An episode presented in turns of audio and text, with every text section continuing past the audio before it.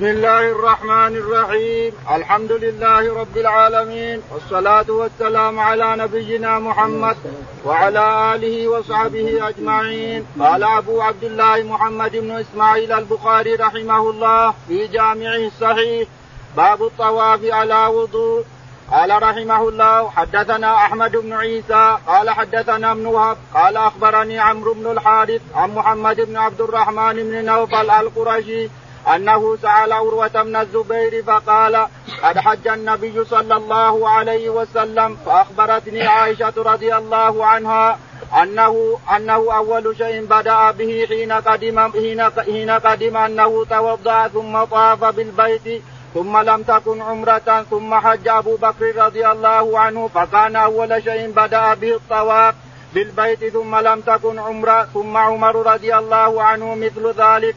ثم حج عثمان رضي الله عنه فرأيته أول شيء بدأ به الطواف بالبيت ثم لم تكن عمرة ثم معاوية وعبد الله بن عمر ثم حججت مع أبي والزبير بن العوام فكان أول شيء بدأ به الطواف بالبيت ثم لم تكن عمرة ثم رأيت المهاجرين والأنصار يفعلون ذلك ثم لم تكن عمرة ثم آخر من رأيت من رأيت فعل ذلك ابن عمر ثم لم ينقضها عمرة وهذا ابن عمر عندهم فلا فلا يسألونه ولا أحد ممن مضى ما كانوا ما كانوا يبدأون بشيء حتى يضعوا أقدامهم من الطواف بالبيت ثم لا يحل ثم لا يحلون.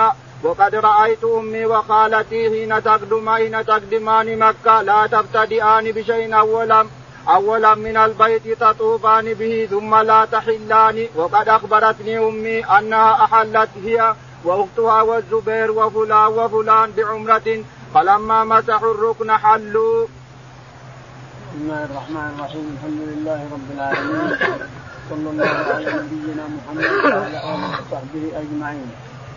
يقول الإمام البخاري رحمه الله في صحيحه ونحن ما نزال في المناسك يقول رحمه الله باب باب الطواف على وضوء. باب الطواف على وضوء. حدثنا أحمد بن عيسى. أحمد بن عيسى قال حدثنا عبد الله بن وهب. عبد الله بن وهب قال حدثنا عمرو بن الحارث. عمرو بن الحارث قال حدثنا محمد بن عبد الرحمن بن نوفل. عبد الرحمن النوفلي يتيم عروة. قال حدثنا عروة بن الزبير رضي الله تعالى عنه نعم أنه سال عروة بن الزبير فقال قد حج النبي صلى الله عليه وسلم فأخبرتني عائشة رضي الله عنها أنه أول شيء بدأ به حين قدم أنه توضأ.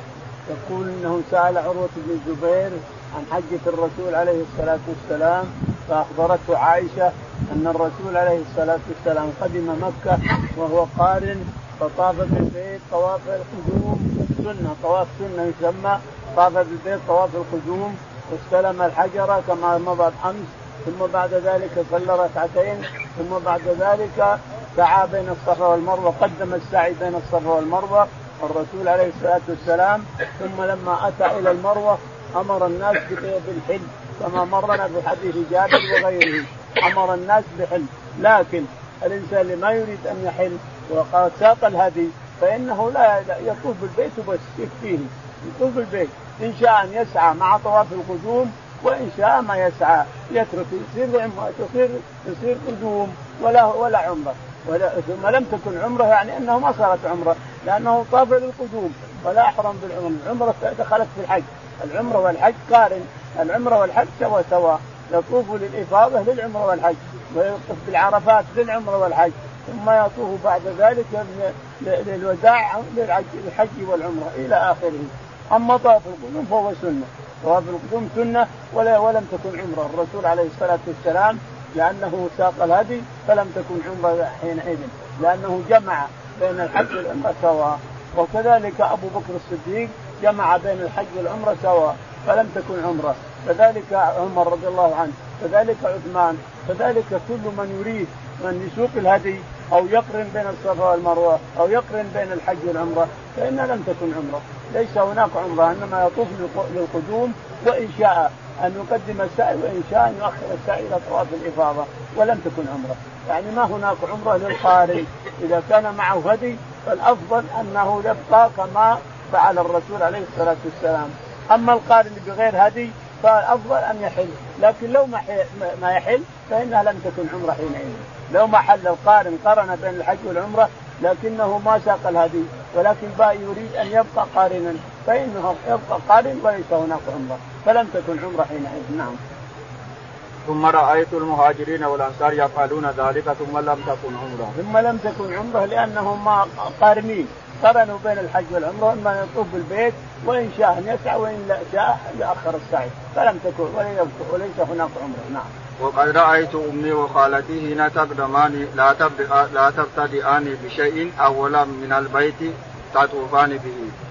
يقول ان عائشة رضي الله تعالى عنها عروة بن الزبير يقول عائشة وأسماء بنت أبي بكر الصديق يقدمان مكة يمكن يصيرين قارنان ثم يطوفان بالبيت ثم لم تكن عمرة لأنهم قارنين كل قارن يطوف بالبيت ولا يريد أن يهل أيام الحج فإنه يصير قارن ولا عمرة هناك نعم.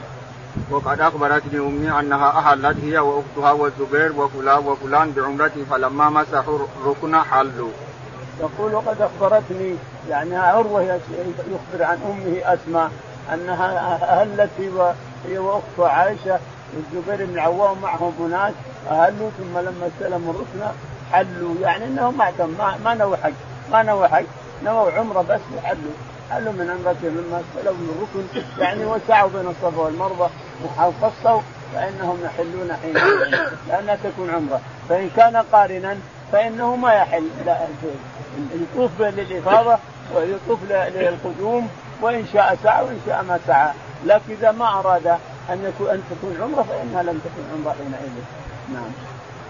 باب وجوب الصفا والمروة وجعل من شعائر الله. قال رحمه الله حدثنا أبو اليمان قال أخبرنا شعيب عن الزهري قال عروة سألت عائشة رضي الله عنها فقلت لها أرأيت قول الله تعالى إن الصفا والمروة من شعائر الله. فمن حج البيت أو اعتمر فلا جناح عليه أن يطوف بهما. فوالله ما على أحد جناح الا يطوف بالصفا والمروة.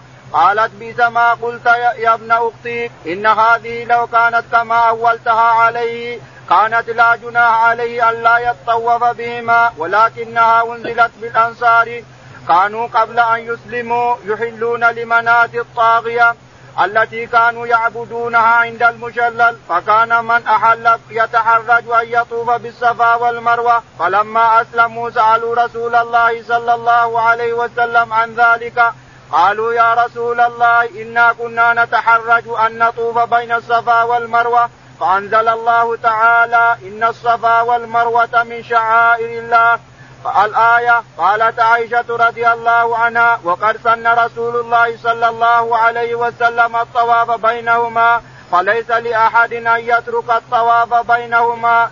ثم أخبرت أبا بكر بن عبد الرحمن فقال إن هذا لعلم ما كنت سمعته ولقد سمعت رجالا من أهل العلم يذكرون أن الناس إلا من ذكرت إلا من ذكرت عائشة ممن كان يهل بمنات. كانوا يطوفون كلهم بالصفا والمروة. فلما ذكر الله تعالى الطواف بالبيت ولم يذكر ولم يذكر الصفا والمروة في القرآن قالوا يا رسول الله كنا نطوف بالصفا والمروة. وإن الله أنزل الطواف بالبيت فلم يذكر الصفا فهل علينا من حرج أن نطوف؟ أن نطوف بالصفا والمروة فأنزل الله تعالى إن الصفا والمروة من شعائر الله. الآية قال أبو بكر فاسمع هذه الآية نزلت في الفريقين كليهما في الذين كانوا يتحرجون أن يطوفوا بالجاهلية بالصفا والمروة. والذين يطوفون ثم تحرجوا أن يطوفوا بهما في الإسلام من أجل أن الله تعالى أمر بالطواف بالبيت ولم يذكر ولم يذكر الصفا حتى ذكر ذلك بعدما ذكر الطواف بالبيت. يقول البخاري رحمه الله حدثنا باب وجوب الصفا والمروة. باب وجوب الطواف بالصفا والمروة بين الصفا والمروة. ومن لم يطوف بين الصفا والمروة فلا حج له ولا عمرة له. اللي ما يطوف بين الصفا والمروة. فلا حج له ولا عمرة له. باجماع علماء المسلمين إلا بعض الأحناف يرون أنه واجب وبعضهم يرون أنه سنة. الطواف بين الصفا والمروة. وهذا كله تخرص لا دليل عليه لأن الرسول عليه الصلاة والسلام لما جاء في حجة الوداع طاف بالبيت ثم طلع الصفا وقال ابدأوا بما بدأ الله به. ان الصفا والمروة من شعائر استقبل البيت وكبر ثلاثا وقال إن الصفا والمروة من شعائر الله. فقرأ كبر وقار ثم نزل يسعى عليه الصلاة والسلام حتى وصل المروة وفعل على المروة مثل ما فعل الصفا حتى كمل سبعا على المروة. فهذا فعل الرسول عليه الصلاة والسلام في حجة الوداع ولا رأي لأحد بعد فعل الرسول عليه الصلاة والسلام ومعه المهاجرون والأنصار. ومعه المهاجرون والأنصار. وقد مضى الحديث في هذا وأن الرسول أمرهم بالعمرة إلى آخره. الشاهد أن الذي ما يطوف بين الصفا والمروة لا حج له ولا عمرة له. كما قالت أسماء رضي الله تعالى عنها حججنا مع الرسول عليه الصلاة والسلام حجة الوداع فطفنا بين الصفا والمروة للعمرة ثم طفنا بين الصفا والمروة للحج. طفنا بالبيت وطفنا بين الصفا والمروة للعمرة ثم طفنا بالبيت وطفنا بين الصفا والمروة للحج للحج. فمن لم يطف بين الصفا والمروة فلا عمري لا حج له ولا عمرة له. هذا كلام أسمى لأنها تسند هذا إلى الرسول عليه الصلاة والسلام. ولا رأي لأحد ولا كلام لأحد بعدما يثبت عن النبي عليه الصلاة والسلام. فلا نقبل أي كلام ولا أي رأي ولا أي تخرج. المسعى ركن من أركان الحج. المسعى الطواف بالمسعى سبع مرات ركن من أركان الحج للعمرة وللحج. ركن من أركان العمرة وركن من أركان الحج. فمن لم يطوف بالمسعى فلا حج له ولا عمرة له. نعم وجعل من شعائر الله. وجعل من شعائر الله.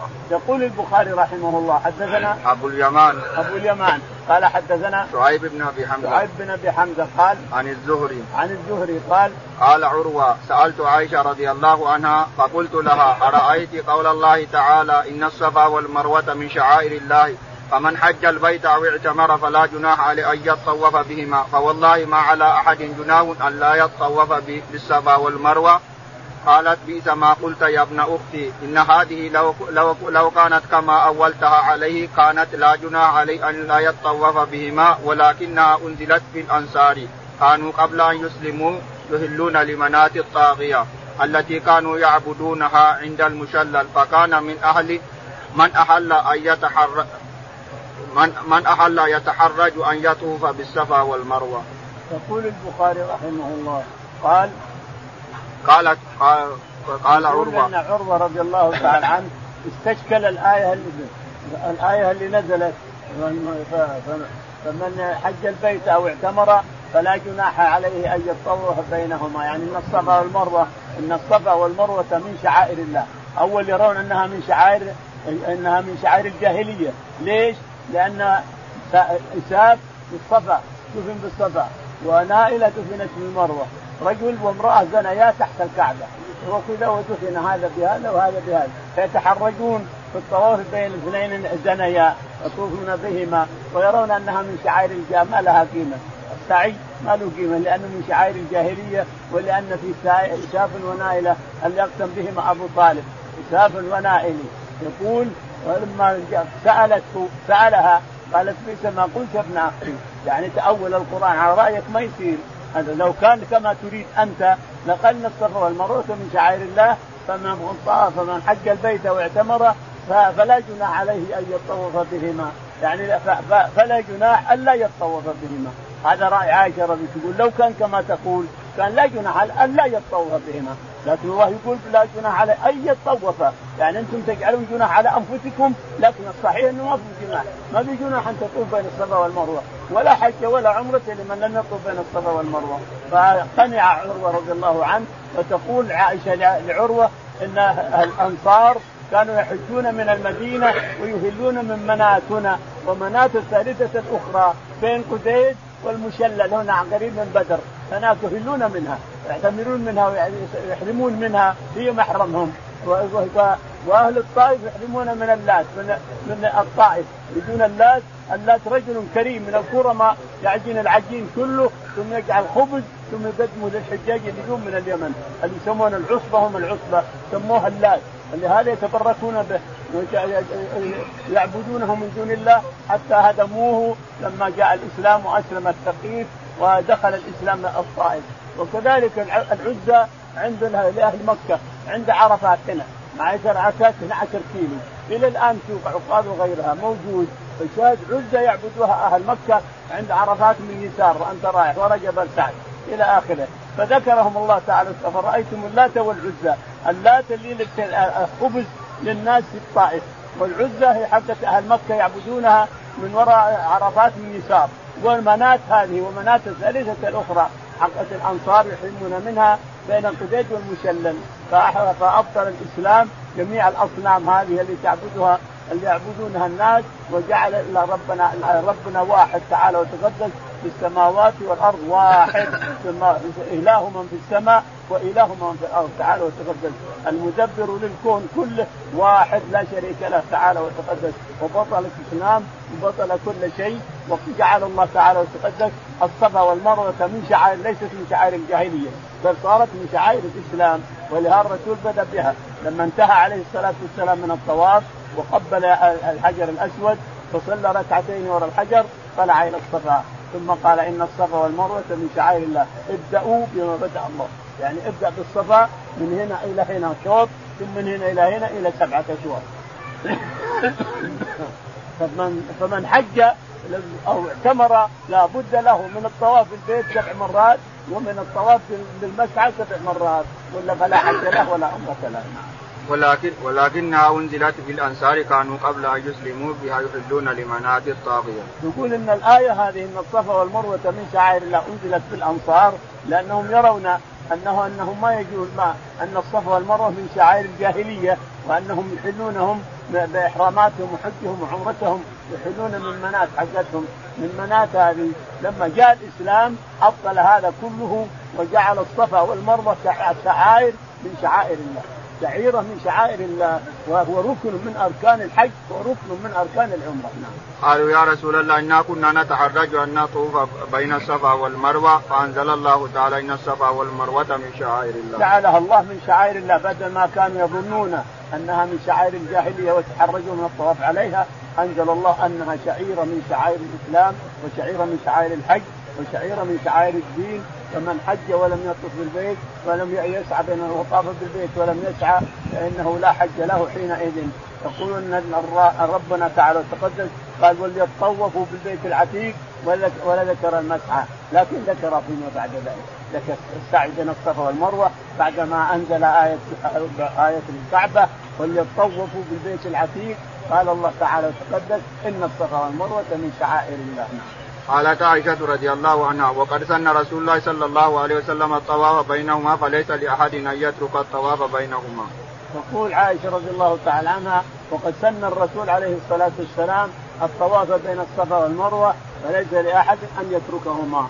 ومن تركهما فلا حج له ولا عمرة له. تقول عائشة بنت أبي تجراد إني رأيت الرسول عليه الصلاة والسلام يسعى بين الصفا والمروة يدور إزاره التحتاني من شدة السعي. عائشة بنت أبي تجراد يقول أرى الرسول عليه الصلاة والسلام يطوف بين الأميال الميلين هذه والميلين هذه يسعى إزاره يدور إزاره من شدة السعي. معناها انه أن السعي بين الصفا والمروه ركن من أركان الحج لأنه فعل الرسول عليه الصلاة والسلام. كما أن الطواف بالبيت ركن من أركان الحج والعمرة كذلك السعي ركن من أركان الحج والعمرة. نعم. قال ثم قال الزهري أخبرت أبو بكر بن عبد الرحمن بن الحارث بن هشام فقال إن هذا لعلم. ما كنت سمعته ولقد سمعت رجالا من أهل العلم يذكرون أن الناس إلا من إلا من ذكر عائشه ممن كان يهل بمنات كانوا يطوفون كلهم بالصفا والمروة. فلما ذكر إن الزهري أخبر أبو بكر بن الحارث بن عبد الرحمن بن الحارث بن هشام وهما نظيران. الزهري وأبو بكر بن الحارث بن عبد الرحمن بن الحارث بن هشام نظيران من السبعة. فقهاء المدينة من الفقهاء السبعة. الاثنين نظراء والاثنين علماء الأمة في زمانهم أبو بكر بن عبد الرحمن بن الحارث بن هشام والزهري رضي الله عن الجميع كلهم من العلماء. فالزهري ذكر لأبي بكر بن عبد الرحمن بن الحارث بن هشام ما قالته عائشة لعروة بن الزبير فقال والله إن هذا لعلم ما علمنا به. لكن اللي نعلم أنهم كانوا يتحرجون من الطواف. قال لا الركن من الأركان نعم. باب ما جاء في السعي بين الصفا والمروة. وقال ابن عمر رضي الله عنهما السعي من دار بني عباد لا زقاق بني أبي حسين. قال رحمه الله حدثنا محمد بن عبيد بن ميمون. قال حدثنا عيسى بن يونس عن عبيد الله عن, عن عبيد الله بن عمر عن نافع عن ابن عمر رضي الله عنهما قال كان رسول الله صلى الله عليه وسلم إذا طاف الطواف الأول خب ثلاثة ومشى أربعة وكان وكان يسعى بين المسيل إذا طاف بين الصفا والمروة فقلت لنافع أكان عبد الله يمشي إذا بلغ الركن اليماني قال لا إلا أن يزاحم على الركن فإنه كان لا يدعه حتى يستلمه. يقول البخاري رحمه الله حدثنا باب ما جاء في السعي بين الصفا والمروه. باب ما جاء في السعي بين الصفا والمروة وقال ابن عمر رضي الله عنهما السعي من دار بني عباد إلى زقاق بني أبي حسين. يقول ابن عمر إن السعي من دار بني عباد إلى زقاق بني كذا هذه كلها راحت أيام عبد الله بن عمر لأنه سكن مكة حتى توفي بها وله 82 سنة يقال إنه توفى عام السبعين أو في عام الثمان الله أعلم.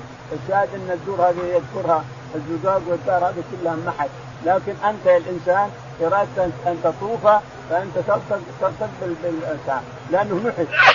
المسعى الصفا نحت قليلا فصار الاحتياط للعربيات أنها تحته بس لأنه نحت. فإذا مشيت قليل احتفت الإنسان هنا وهنا كله نحت كان اول قوس. هنا القوس هذا هو الحد. وقوس هنا هو الحد. سيلة الأقواس ما أدري عاد ليش سيلة. الشاهد كان قوس على حد الصفا وقوس على حد المروة. إذا أتت العربيات واتى اللي يريد السعي ولا يريد يصعد الجبل يقف على عند القوس يتعدى القوس وخلاص. وهنا يتعدى القوس وخلاص. الشاهد الآن الذي يسعى برجوله أو بعربيات إلى وصل حتى حتى الصفا فقد ساق. خلاص تبي إنسان ولا حاجة إنك تصعد الجبل ولا حاجة تصعد الجبل هذا. إذا وصلت تحته بالأرض فإنك قد احتفت إن شاء الله. هذا المسعى لأنه نحت شالوا شالوا من الجبل نحتوا من الجبل هذا ونحتوا من الجبل هذا علشان العربيات. نعم. قال حدثنا محمد بن عبيد بن يقول البخاري حدثنا محمد بن عبيد قال حدثنا عيسى بن يونس. نعم. عيسى بن عيسى يونس. بن يونس. قال حدثنا عن عبيد الله بن عمر عن عبيد الله بن عمر قال عن نافع عن ابن عمر عن نافع عن ابن عمر قال قال كان رسول الله صلى الله عليه وسلم إذا طاف الطواف الأول خب ثلاثا ومشى أربعة. يقول ابن عمر رضي الله تعالى عنه كان الرسول عليه الصلاة والسلام إذا طاف بالبيت خب ثلاثا يعني جرى ثلاثا ومشى أربع وكذلك إذا ذهب إلى الصفا خب ثلاثا ومشى اربعا. من الميلين الأخضرين هنا إلى الميلين الأخضرين هنا منحدر الوادي. هذا يخب فيه رايح جاي عليه الصلاة والسلام. نعم. فقلت لنافع كان عبد الله يمشي إذا بلغ الركن اليماني. قال لا. سألت عبد الله بن عمر هل كان يمشي مشيا؟ إذا قال لا إنه يزاحم. يزاحم على استلام الركن اليماني ويزاحم على استلام الحجر الأسود عبد الله بن عمر يمشي حتى يزاحم ويستلم الحجر الأسود ويستلم الركن اليماني نعم.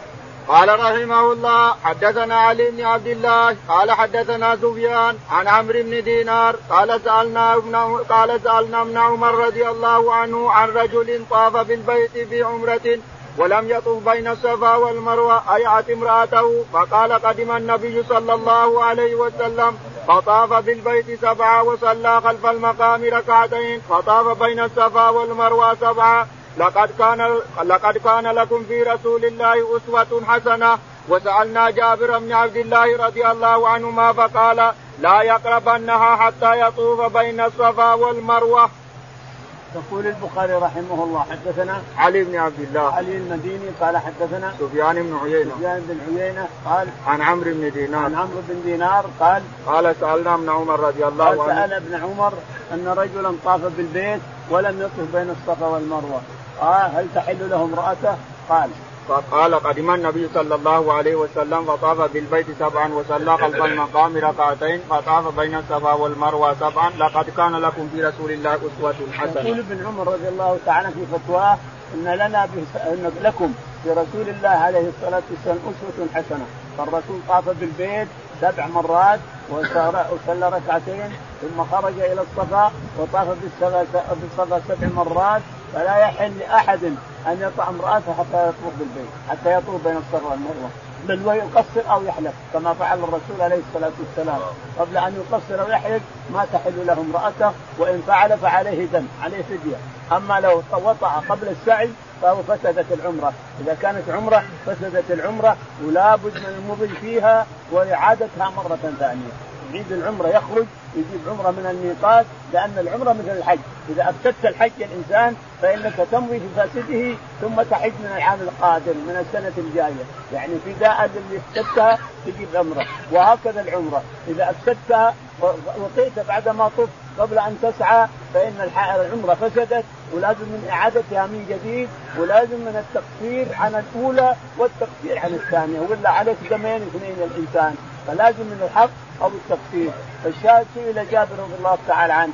إنسان طاف بالبيت ولم يسعى بين الصفا والمروة. هل يقرب المناسك قال لا يقربنها حتى يسعى بين الصفا والمروة بل وحتى يحلق أو يقصر. حتى تنتهي المناسك بالحلق أو التقصير ولا ما تنتهي؟ نعم. قال رحمه الله حدثنا المكي بن إبراهيم عن ابن جريج قال أخبرني عمرو بن دينار قال سمعت ابن عمر رضي الله عنهما قال قدم النبي صلى الله عليه وسلم مكة فطاف بالبيت ثم صلى ركعتين ثم سعى بين الصفا والمروة ثم تلا لقد كان لكم في رسول الله أسوة حسنة. يقول البخاري رحمه الله حدثنا المكي بن إبراهيم. المكي بن إبراهيم قال حدثنا عن ابن جريج. عن ابن جريج قال حدثنا عمرو بن دينار. عمرو بن دينار قال حدثنا قال سمعت ابن عمر رضي الله عنهما قال قدم النبي صلى الله عليه وسلم مكة فطاف بالبيت ثم صلى ركعتين ثم سعى بين الصفا والمروة. ثم تلا. سمعت ابن عمر رضي الله تعالى عنه يقول النبي عليه الصلاة والسلام لما قدم مكة طاف بالبيت سبع مرات ويصلى ركعتين ثم طاف بين الصفا والمروة. ولكم برسول الله أسوة حسنة. فمن لم يطف بين الساعات المسعى بالمسعى سبع مرات فليس له عمرة وليس له حج. قال رحمه الله حدثنا أحمد بن محمد قال أخبرنا عبد الله قال أخبرنا عاصم قال قال قلت لأنس بن مالك رضي الله عنه أكنتم تكرهون السعي بين الصفا والمروة؟ قال نعم لأنها كانت من شعائر الجاهلية. حتى أنزل الله إن الصفا والمروة من شعائر الله. فمن حج البيت أو اعتمر فلا جناح عليه أن يطوف بهما. يقول البخاري رحمه الله حدثنا أحمد بن محمد المروزي. محمد قال حدثنا عبد الله بن المبارك. عبد الله بن المبارك قال حدثنا عاصم بن سليمان عاصم الأحول. بن سليمان الأحول قال قلت لأنس بن مالك رضي الله قلت لأنس بن مالك رضي الله تعالى عنه اكنتم تكرهون السعي بين الصفا؟ قال نعم. في الجاهلية لأن نسميها من شعائر الجاهلية. يقول حتى أنزل الله فيه إن الصفا والمروة من شعائر الله. الله. من شعائر الله ما هي من شعائر الجاهلية. إن الصفا والمروة من شعائر الله. فمن حج البيت أو اعتمر فلا جناح عليه أن يطوف بهما. ومن تطوع خيرا فإن الله شاكر عليم. والسعي بين الصفا والمروة لا يمكن أن تحل عمرة أو يحل حج حتى يسعى بين الصفا والمروة. ما يكفي طواف بالبيت يقول أنس كنا نقول كذا لحتى نزل الله الآية إن الصفا والمروة من شعائر الله. يقول فصارت من شعائر الله وصار الناس يعتمرون ويسعون يطوفون ويسعون ويحجون ويطوفون ويسعون إلى آخره. قال رحمه الله حدثنا علي بن عبد الله قال حدثنا سفيان عن عمرو عن عطاء عن ابن عباس رضي الله عنهما قال إنما سعى رسول الله صلى الله عليه وسلم بالبيت وبين الصفا والمروة ليري المشركين قوته. زاد الحميدي حدثنا سفيان قال حدثنا عمرو سمعت عطاء عن ابن عباس مثله. يقول البخاري رحمه الله حدثنا علي بن عبد الله. علي المديني قال حدثنا سفيان بن عيينة. سفيان بن عيينة قال عن عمرو بن دينار. عن عمرو بن دينار قال عن عطاء بن أبي رباح. عن عطاء بن أبي رباح عن ابن عباس رضي الله عنهما أن النبي عليه الصلاة والسلام لما جرى بين الصفا والمروة يريد أن يري المشركين قوته وقوة الصحابة رضي الله تعالى عنهم. وذلك أن المشركين منعوا الرسول عليه الصلاة والسلام مكة عام ست عام ست من الهجرة في 16 ذي القعدة جاي معه البدن ومعه الهدي ومعه البيت لكن صدوه رفضوا اطلاقا أن يدخل مكة مرة واحدة هذه السنة. لكن إذا تريد أن نصلح إحنا وياك قال نتعاقد الآن ونتفق. فأرسلوا مندوبا لهم سهيل بن عمرو رضي الله عنه. ارسلوه سهيل بن عمرو. فأرسلوه فاتفق مع الرسول عليه الصلاة والسلام أن الحرب تضع وزارها عشر سنين وأنك إن أردت أن تطوف بالبيت فأتي في العام القادم في هذا الشهر في هذا اليوم ائتي وطف آمنا أنت وأصحابك. طف آمن ما عليك شيء. لكن لا تجيب إلا السيوف بس لا تأتي إلا بالسيوف فقط. رمح قوس لا تأتي به. السيوف معكم تتركون أنفسكم فيها. حصل الاتفاق على هذا ورجع عليه الصلاة والسلام نحر الهدي في الحديبية ورجع عليه الصلاة والسلام ولم يأتي مكه لما جاء 16 سنه سبع من الهجرة. 16 من القعده أحرم من ذي الحليفة وجاء جعل الردة هنا وجعل طرفيه هنا وجعل اليد اليمنى عريانة. اليد اليمنى هذه عريانة. وأخذوا السيوف علقوها في أعناقهم على أعناقهم. وأتوا يلبون هو الصحابة رضي الله عنهم. فلما وصلوا إلى مكة قال الرسول عليه الصلاة والسلام رحم الله امرا أراهم قوة من نفسه. وصار الصحابة رضي الله عنهم إذا أتوا إلى القريش من هنا إلى هناك قريش تنظر الصحابة لما أتوا فصاروا يقفزون مثل مثل الأسود يقفزون قفز مثل الأسود. قالوا سبحان الله يقولون هذول حمى وحمى ما فيهم حمى هذول. لو فلتوا علينا أكلونا أكل حين نقول هذول ما فيهم حمى. هذا اللي يريد الرسول اللي يجزعهم بيجعلهم ويجزعهم يقفزون قفز من الاسود رضي الله عنهم وأرضاهم فإذا اختفى عنهم وصل الركن اليماني مشى إلى الحجر الأسود. يمشون مشي. لكن عليه الصلاة والسلام لما جاء في حجة الوداع آمن ما كان إلى آخره. هذا متى؟ سنة سبع من الهجرة. جاءوا ثلاث أيام. اتفق هو هو المشركين على ثلاث أيام يجلس في مكة. حتى تزوج ميمونة خطبها من أختها لباب بنت الحارث الهلالية وهي عند العباس بن عبد المطلب وزوجوه إياها ورفض المشركون أن يدخل بها بمكة. فخرج بها عليه الصلاة والسلام وبني له قبة في في ميمونة هناك في الجبل هذا اللي ميمونة عند النورية وبنى بها بنا هناك وماتت هناك تعالى الله وتقدس في الموضع اللي بنى بها الرسول عليه الصلاة والسلام. الشاهد إنه جلس هنا ثلاث أيام وبعد ذلك خرج إلى مكة. باب تقضي الحائض المناسك كلها إلا الطواف بالبيت وإذا سعى على غير وضوء بين الصفا والمروة. قال رحمه الله حدثنا عبد الله بن يوسف قال أخبرنا مالك عن عبد الرحمن بن القاسم عن أبيه عن عائشة رضي الله عنها أنها قالت قدمت مكة وأنا حائد ولم أطف بالبيت ولا بين الصفا والمروة قالت فشكوت ذلك إلى رسول الله صلى الله عليه وسلم قال افعلي كما يفعل الحاج غير أن لا تطوفي بالبيت حتى تطهري. يقول البخاري رحمه الله باب باب تقضي الحائط والمناسك. كلها المناسك كلها تقضي الحائط والمناسك كلها إلا الطواف بالبيت، الطواف بالبيت ممنوع لأن الله اشترط الطهاره للطواف، من صحة صحة الطواف صحة شروط من شروط صحة الطواف الطهارة لازم يتطهر فلا يجوز لمن محدث للمحدث أن يطوف بالبيت لا يمكن لأن الطواف بالبيت صلاة إلا أن الله أباح فيه الكلام. فالرسول توضأ حينما أراد أن يطوف وأبو بكر توضأ حينما أراد أن يطوف وعمر توضأ حينما أراد أن يطوف وعثمان توضأ حينما أراد أن يطوف. الرسول والخلفاء الأربعة توضوا حينما فلا ينبغي لمسلم أو ما يجوز لمسلم أن يطوف البيت وهو ما توضأ. لازم من الطواف بالبيت ولهذا يصفون الحدث الأصغر والأكبر. يصفونه بثوب. يقول هو وصف وصف قائم بالبدن مانع من الصلاة. الصلاة ما تصليها ما دمت محدث بهذا الحدث. وصف قائم بالبدن مانع من الصلاة. والطواف ومس المصحف. المصحف ما تمسه وأنت محدث سواء أكبر أو أصغر لا يمكن أن تمسه.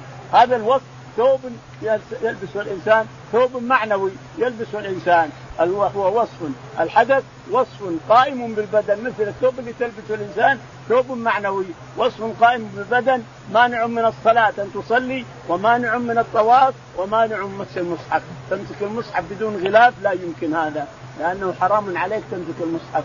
مانع من الصلاة والطواف ومس المصحف. هذا الحدث سواء كان أصغر أو أكبر فهو يمنع. لكن لو طاف الإنسان طافت المرأة طواف البيت هذا ثم انتهت. لما خرجت هي المسعى نزل الدم عليها كمل سعيها؟ لا شيء لأن المسعى ما يشترط له طهارة. ولا الطواف الطهارة للبيت فقط. فهي تسعى والجنوب يسعى والنجس يسعى وكل من كان عليه سعي وهو نجس له عن ذلك. فالحائض تسعى والجنوب يسعى وكل لأن المسعى ما يشترط له طهارة. السعي لأنه ليس من الحرم. السعي خارج المسعى خارج الحرم وإن كان بعضه أدخلوه لكن هو خارج الحرم إلى الآن. فالحائط تسعى والجنوب يسعى وكل من لم يتطهر يسعى. الطهارة المشترطه للبيت فقط؟ نعم. قال حدثنا عبد الله بن يوسف. حدثنا عبد الله بن يوسف التنيسي قال حدثنا مالك بن أنس. الإمام مالك بن أنس.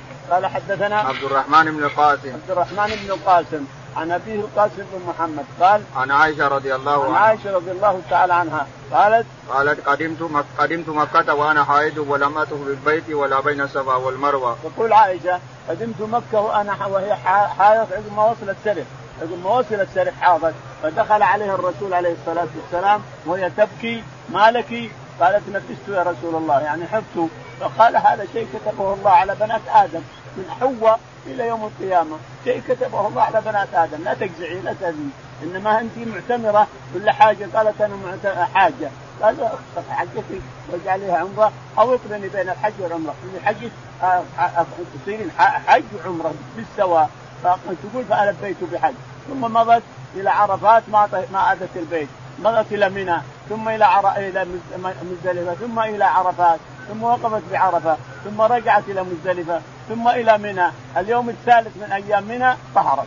لما طهرت وقد طاف الرسول عليه الصلاة والسلام وطاف أزواجه وطاف الصحابة بأجمعهم وقالت يا رسول الله ابطوف نزلت وطافت وسعت بين الصف طافت وسعت بين الصفا والمروة. قال لها الرسول عليه الصلاة والسلام هذه هذا الطواف وهذا السعي بتاعتي يكفيك عن حجك وعمرك قالت لا أنا هذا الطواف والسعي عن الحج. لكن العمره بقيت قال رحتها إلى التنعيم. طيب خاطرها يا عبد الرحمن. نعم.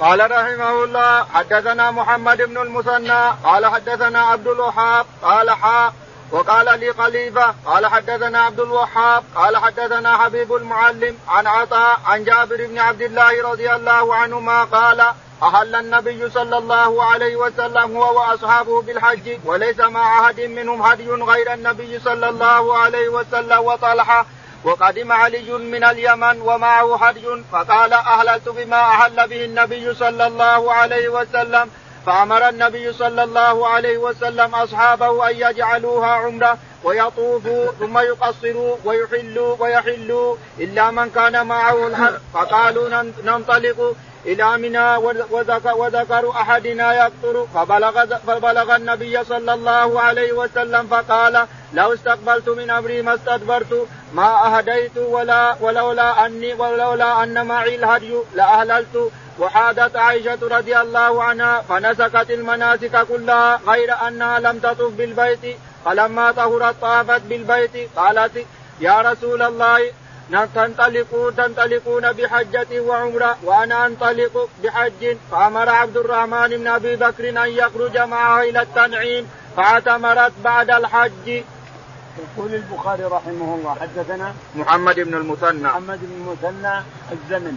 قال حدثنا عبد الوهاب الثقفي. عبد الوهاب الثقفي قال قال وقال ثم حول وعلق حول السند فقال حدثنا وعلق البخاري وقال لي خليفة الخياط. وقال وقال لي خليفة الخياط. تعليق. قال حدثنا عبد الوهاب الثقفي. حدثنا عبد الوهاب الثقفي قال قال حدثنا حبيب المعلم. حبيب المعلم.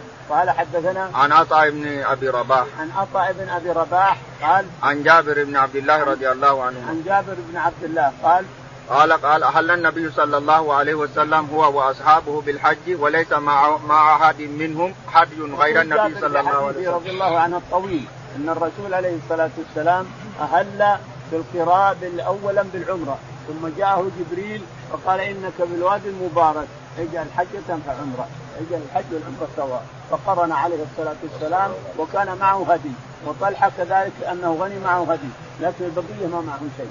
البقيه أحرموا ولا معهم شيء. لما وصلوا إلى مكة وطاف عليه الصلاة والسلام القدوم وسعى بين الصفا والمروة أمر الناس بالحل قال حل نعم الحل حلوا كلكم حلوا. قالوا كيف نحل؟ يرفض أحدنا إلى منى وذكره يقطر مي قال حلوا. ثم جزع كانه حزن عليهم يود أنه يوافقهم أو يوافقونه. لكن ما يقدر يوافقونه لأنه ساق الهدي وهم معهم هدي. ولا يمكن يوافقهم لأنه ساق الهدي فلا يمكن يوافقهم. الشاهد أنهم سمعوا للرسول عليه الصلاة والسلام وحلوا الحل كله. لما قصروا أو حلقوا حلوا حتى للنساء. حلت لهم حتى النساء حتى يوم ثمانية أحرموا بالحج من جديد وصارت متعة. صارت عمرة متمتعا بها إلى الحج. كل من آت من جاء قارن وليس معه هدي فالأفضل أن يحل بعمرة. كل من جاء وهو مفرد فالأفضل أن يحل بعمرة لأن أفضل شيء تمناه الرسول أن يكون متمتع لكن منعه الهدي. تمنى أن يكون متمتع مثل أصحابه لكن منعه الهدي. فمعناه أن كل مسلم يأتي مفرد يحل المفروض أن يحل بعمرة ويطوف يسعى ويقصر ويحل حتى لو كان حاجا. كذلك القارن اللي ما معه هدي يحل كذلك بعمرة ويجعلها متعة، أما اللي معه هدي فلا يمكن يحل إلا بمنى، الا نحر هديه ورجع من عرفات ونحر هديه فله أن يحل حينئذ. وحادت عائشة رضي الله عنها فنسكت المناسك كلها غير أن لم غير أنها لم تطم بالبيت.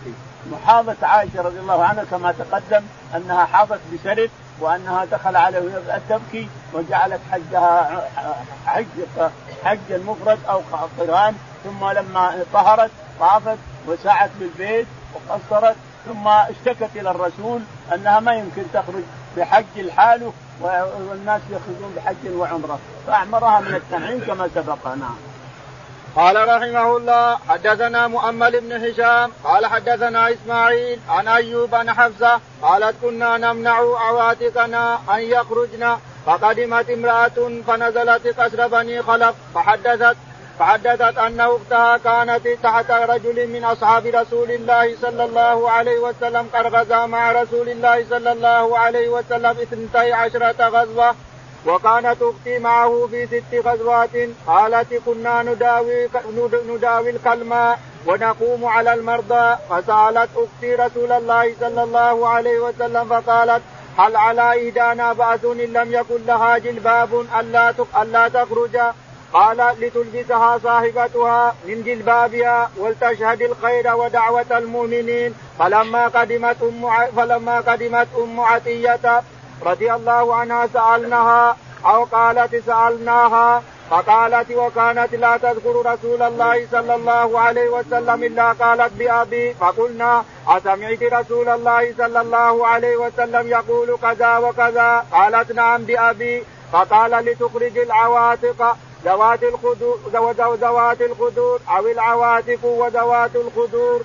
والحيض فيشهدن الخير ودعوة المسلمين ويعتزل الحيض المصلى فقلت الحائط فقالت أوليس تشهد عرفة وتشهد كذا وتشهد كذا؟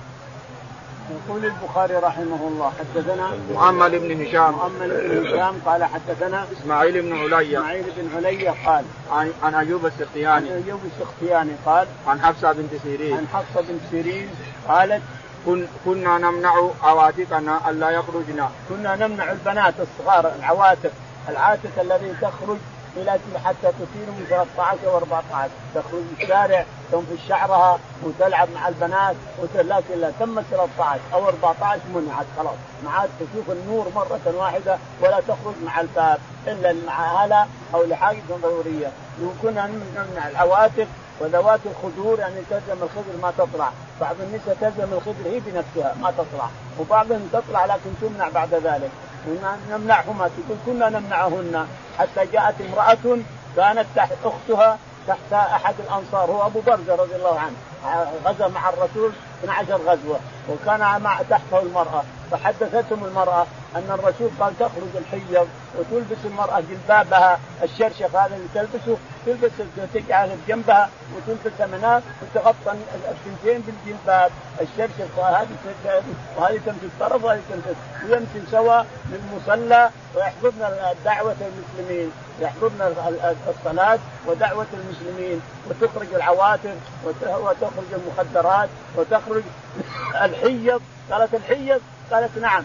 قال حيض تخرج إلى المصلى قالت نعم اليست تشهد عرفه عرفه مقدسة مثل مثل مثل المصلى ومنى مقدسة والدليل مقدسة ومع هذا تشهد الحاج. فكذلك مصلى العيد تخرج العواتق والحيض وذوات الخدور يحضرن دعوة المسلمين ويشهدن الخير ودعوة المسلمين. لأن المصلى عام.